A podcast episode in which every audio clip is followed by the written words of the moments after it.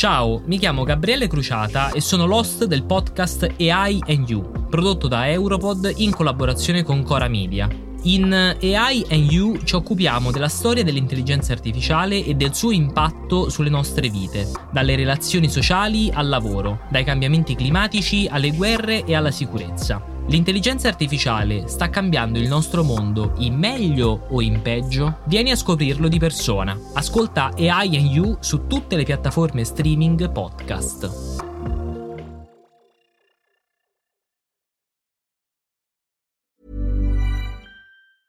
Ryan Reynolds here from Mint Mobile. With the price of just about everything going up during inflation, we thought we'd bring our prices down. So to help us, we brought in a reverse auctioneer, which is apparently a thing. Mint Mobile unlimited premium wireless. Ready to get 30, 30, bit to get 30, bit to get 20, 20, 20, bit to get 20, 20, bit to get 15, 15, 15, 15 just 15 bucks a month. So, Give it a try at mintmobile.com/switch. slash $45 up front for three months plus taxes and fees. Promo rate for new customers for limited time. Unlimited more than 40 gigabytes per month. Slows. Full terms at mintmobile.com. Europod.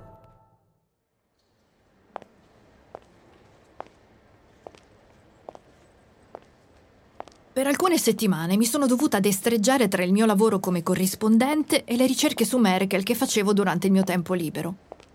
Così ho sentito un gran bisogno di schiarirmi le idee, allontanarmi dal mio appartamento, dal mio laptop, dai miei taccuini. Ero completamente persa nei miei pensieri e quando finalmente sono rinsavita... Ero a Republik Platz. La gente viene qui per passare il tempo, chiacchierare, bere e rilassarsi il Parlamento da un lato, la cancelleria dall'altro. Quest'ultimo è un palazzo esageratamente grande. Rispecchia un po' il cancelliere che l'ha fatto costruire, Helmut Kohl. La mia domanda ad Angela Merkel. My question to Angela Merkel. Ma question a Angela Merkel. Mi pregunta Angela Merkel. Una serie Europod. Episodio 4.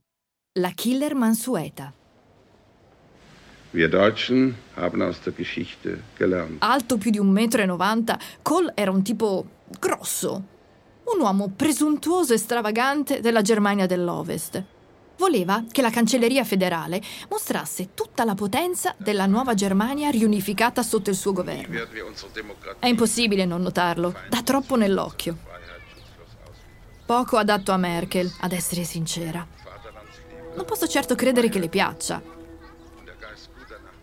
Kohl e Merkel, due personalità agli antipodi, totalmente diversi.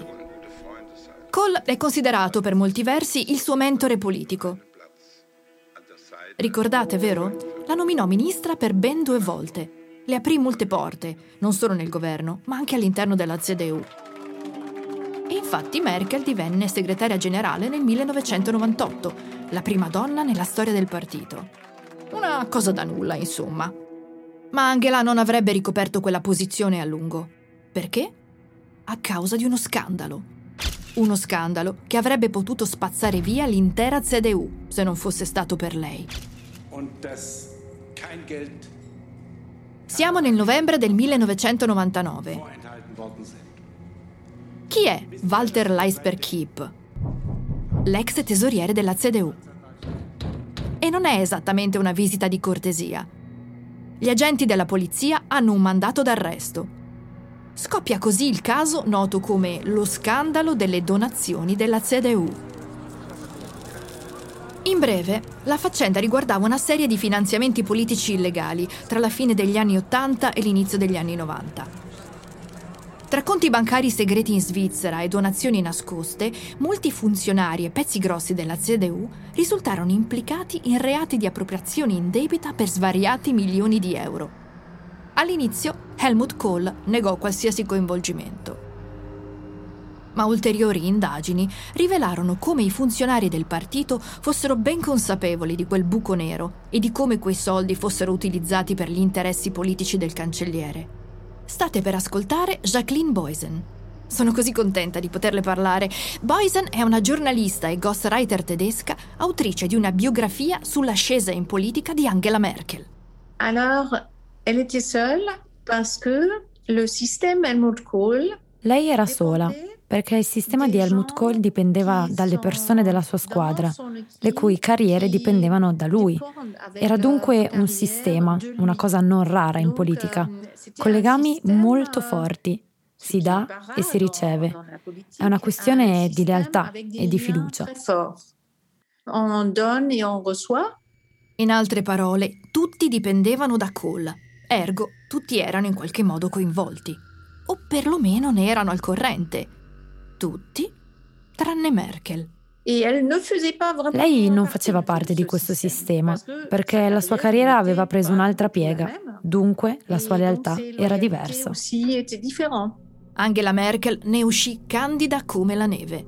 Dopotutto, quegli eventi accaddero quando ancora lavorava come scienziata nella Germania dell'Est. Disse che non sapeva nulla, che ne era completamente all'oscuro.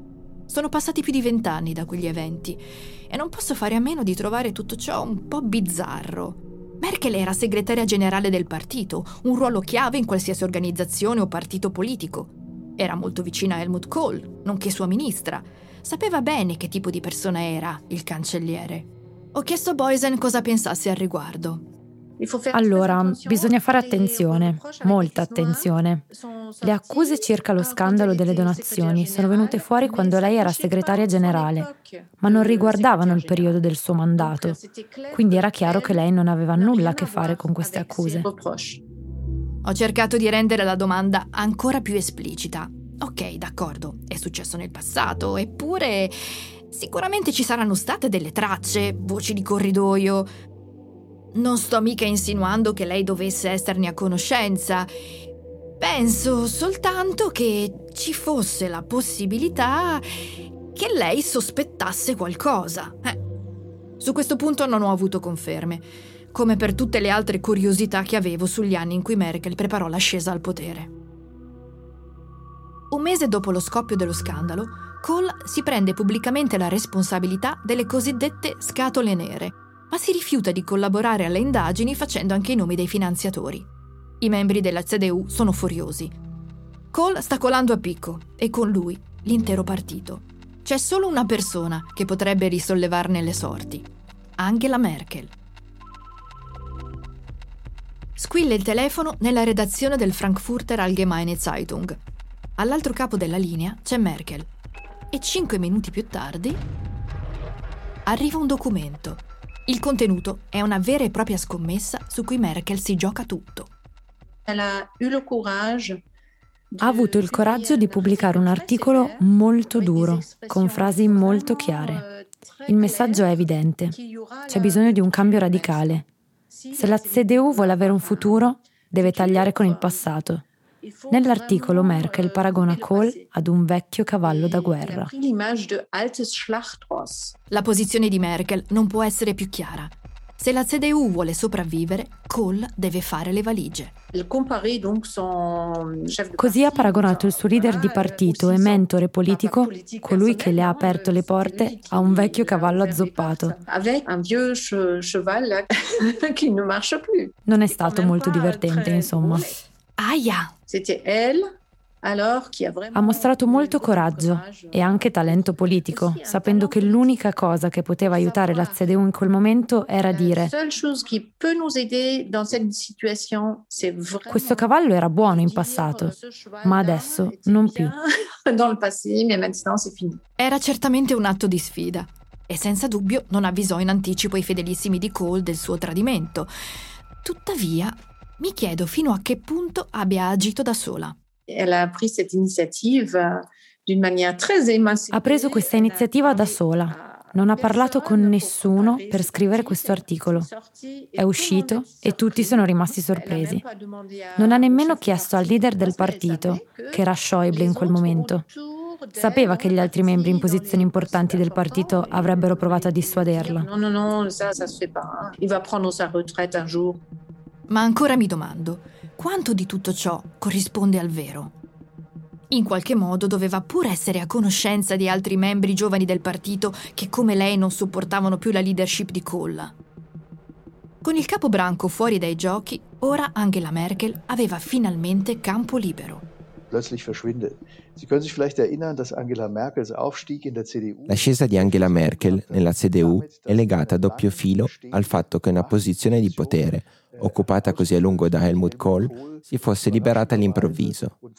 Credo che molti dei politici vicini a Kohl nella CDU, inclusi quelli della generazione più giovane, fossero così abituati allo status quo da non essere realmente preparati a mettersi in gioco loro stessi e a prendersi dunque il potere. Questo era Schindelm. Ve lo ricordate? Il famoso regista e curatore che aveva lavorato come chimico nello stesso laboratorio di Merkel. Ripenso a qualcosa che mi aveva detto durante l'intervista. Merkel ha reagito a questa situazione in maniera diversa, grazie alla sua storia e alla sua personalità. Era l'unica che, con la sua franchezza, fosse capace di chiamare le cose col loro nome e dire che bisognava ripartire da zero, che non si poteva andare avanti in questo modo. La Germania non poteva adagiarsi sullo status quo. È così che ha prevalso sui suoi coetanei della generazione politica tedesco-occidentale. Penso che questo atteggiamento sia tipico dei tedeschi dell'Est, ovvero la consapevolezza che un nuovo inizio non è solo possibile, ma necessario se si vuole realmente prendere in mano la situazione. Nell'aprile del 2000 è l'unica candidata alla presidenza del partito. Viene eletta con 895 voti su 937. Ben fatto, Angie. Ora potreste pensare che da questo momento in poi siederà indisturbata sul trono della CDU. Ma il sistema che gravitava intorno a Kohl è stato un'eccezione nella storia del partito. L'organizzazione interna dei partiti in Germania è in realtà molto più democratica ed egualitaria. La strada verso la cancelleria è ancora irta di ostacoli. Non scenderò nei dettagli di come lei abbia affrontato la concorrenza, per quanto questo possa rivelare un nuovo lato della sua personalità. Dall'essere percepita come una giovane donna discreta e innocua, ora Angela comincia a mostrare i denti. E presto si guadagnerà la reputazione di killer spietata. I suoi omicidi politici sono sempre silenziosi, ma rapidi e fatali. Ho letto, non ricordo bene dove, che nel 2004 uno dei contendenti più seri della Merkel, Friedrich Merz, sia stato visto vagare per le strade di Berlino con le lacrime agli occhi. Secondo Merz, Merkel l'aveva completamente isolato nel partito. Non veniva mai messo al corrente delle decisioni chiave, non veniva più invitato agli eventi di rilievo, niente di niente. Quello stesso anno, Merz si fa da parte. Chissà come mai. E questo è solo un esempio, ce ne sarebbero molti altri. Anche se Merkel non era entrata in politica per fare carriera, era pur sempre mossa da una forte ambizione e non avrebbe permesso a nessuno di ostacolarla. Ora che il campo era libero da concorrenti, aveva ancora del tempo per prepararsi adeguatamente alle elezioni del nuovo cancellierato, o almeno era quello che sperava. Prima avevo menzionato Schröder, ricordate, il successore di Helmut Kohl come cancelliere tedesco. All'epoca è ancora al governo. Il suo partito cala nei sondaggi, mentre la CDU guadagna terreno. Tempi disperati richiedono misure disperate. Schröder invoca elezioni anticipate ma di questo parleremo più tardi. All'inizio della mia ricerca mi era parso che mancasse un tassello per capire come Merkel avesse debuttato negli affari europei. Non sapevo bene dove collocare i suoi primi passi. Davo per scontato, ingenuamente, che avesse fatto la sua prima mossa autorevole nell'Unione Europea solo dopo essere diventata cancelliera. In fin dei conti non era un'ipotesi così improbabile. Si dice spesso che Merkel non abbia una visione per l'Europa, né un'idea di cosa l'Europa potrebbe diventare. Ma gli eventi del 2003 sono decisivi per comprendere come già all'epoca Angela Merkel concepisse l'Europa nell'ordine mondiale del XXI secolo. Infatti, per quanto sorprendente possa sembrare oggi, in quel periodo Merkel era a favore dell'intervento militare in Iraq. I conservatori tedeschi, così come le nazioni dell'Est Europa, mostravano in quel momento pieno sostegno agli Stati Uniti alla guida della campagna militare, mentre presso le Nazioni Unite la Francia di Jacques Chirac la Russia di Vladimir Putin e la Germania di Schröder cercavano di opporsi all'invasione. Un'Europa spaccata in due, insomma. Una cosa che irritava parecchio Jacques Chirac. Hanno perso una buona occasione per tacere, dichiarò il presidente francese. Questa esternazione fece infuriare Merkel. Solo alcuni giorni dopo, il Washington Post pubblicò un editoriale con un titolo piuttosto schietto. Schröder non parla a nome di tutti i tedeschi. Un titolo audace per un pezzo decisamente spregiudicato. Non solo Merkel riconosceva pubblicamente l'importanza dell'intervento militare, ma affermava, senza lasciare spazio a fraintendimenti, che l'Europa doveva appoggiare gli Stati Uniti. Leggere quest'articolo dopo quasi vent'anni fa un certo effetto. Doveva avere a che fare con qualcosa di molto radicato in lei, con il suo modo di concepire la struttura geopolitica del mondo contemporaneo. Merkel è un'europea dell'Est, proprio come i polacchi, i cechi, gli ungheresi. E proprio come loro è cresciuta sul versante comunista della guerra fredda. Come i paesi dell'Est, vuole un'Europa collocata nel mondo libero. E il centro del mondo libero, il suo quartier generale, è Washington. Florence Autry, è per questo che lei è atlantista, ma il suo atlantismo e il suo europeismo sono come due facce della stessa medaglia. Sono la stessa cosa. Merkel aveva fatto il suo ingresso in Europa prima ancora di diventare cancelliera. La CDU, il suo partito, fa piuttosto bene alle elezioni europee del 2004, ben al di sopra del partito di centrosinistra, l'SPD. E ciliegina sulla torta, la famiglia politica europea della CDU, il Partito Popolare Europeo o PPE, è ora la forza trainante al Parlamento europeo e a Bruxelles. E dato che la CDU è di gran lunga il partito più influente nel PPE, Angela Merkel diviene di fatto leader in pectore dell'Unione Europea. Avete presente quando prima vi raccontavo di Republik Platz? Beh, se c'è una cosa che ben si adatta a Merkel nella cancelleria è la vista che ha dal suo ufficio una splendida vista sul Bundestag, il Parlamento federale. Un promemoria costante del fatto che non è lei l'istituzione suprema del paese, anzi, lo è il Parlamento. In quel momento, dopo le elezioni, non può fare a meno di proiettare quel modello sulle istituzioni europee, almeno in teoria. È una questione di equilibrio di potere, in effetti. La sua famiglia è la destra, il centro-destra. Lei gioca questa carta perché proietta così tanto sul sistema europeo il modo di organizzazione tedesco, anche se ovviamente non si fa ingannare dalle differenze. Que, d'ailleurs, elle a tellement fait que, en fait, pour moi, le leg... Euh, Credo che l'eredità della Merkel per l'Europa in questo contesto sia la germanizzazione del sistema politico europeo, forse la cosa migliore. Mais peut-être pour le meilleur. Dal suo punto di vista, un sistema parlamentare è un sistema democratico. Proprio per questo non può accettare la totale irrilevanza del Parlamento europeo. Forse anche perché in quel periodo è l'unica sede in Europa in cui lei può farsi davvero ascoltare. Dopo le elezioni europee, ai leader degli Stati membri spetta di scegliere il successore di Romano Prodi come presidente della Commissione europea. È una questione molto delicata, perché i capi di Stato e di governo prendano una decisione possono volerci giorni, settimane, se non mesi. Ma sia il presidente francese Chirac che il cancelliere tedesco hanno un nome in mente, il primo ministro belga, Guy Verhofstadt. Anche la Merkel però non è d'accordo. Il belga Verhofstadt è troppo federalista, non è abbastanza conservatore. La partita è ancora aperta. Durante un meeting del Partito Popolare Europeo spinge perché i colleghi conservatori propongano un nuovo candidato, l'allora primo ministro portoghese, José Manuel Barroso. Chirac è favorevole. Non che gli importi davvero, per lui non fa una gran differenza.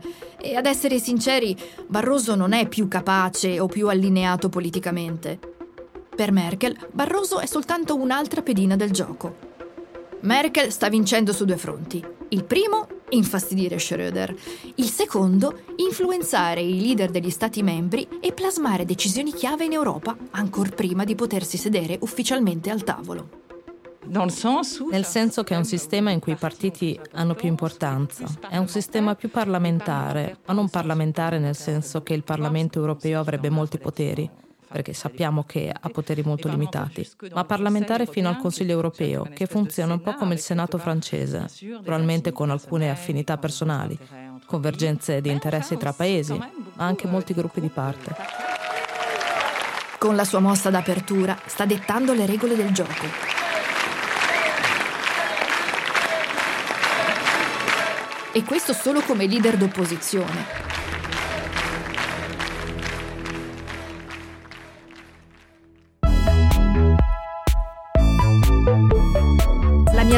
Ad Angela Merkel. My question to Angela Merkel. Ma question a Angela Merkel. Mi pregunta Angela Merkel. Una serie Europod.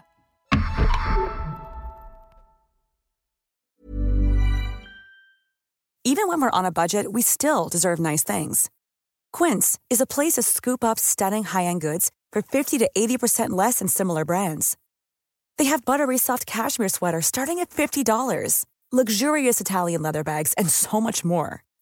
Plus, Quince only works with factories that use safe, ethical, and responsible manufacturing. Get the high-end goods you'll love without the high price tag with Quince.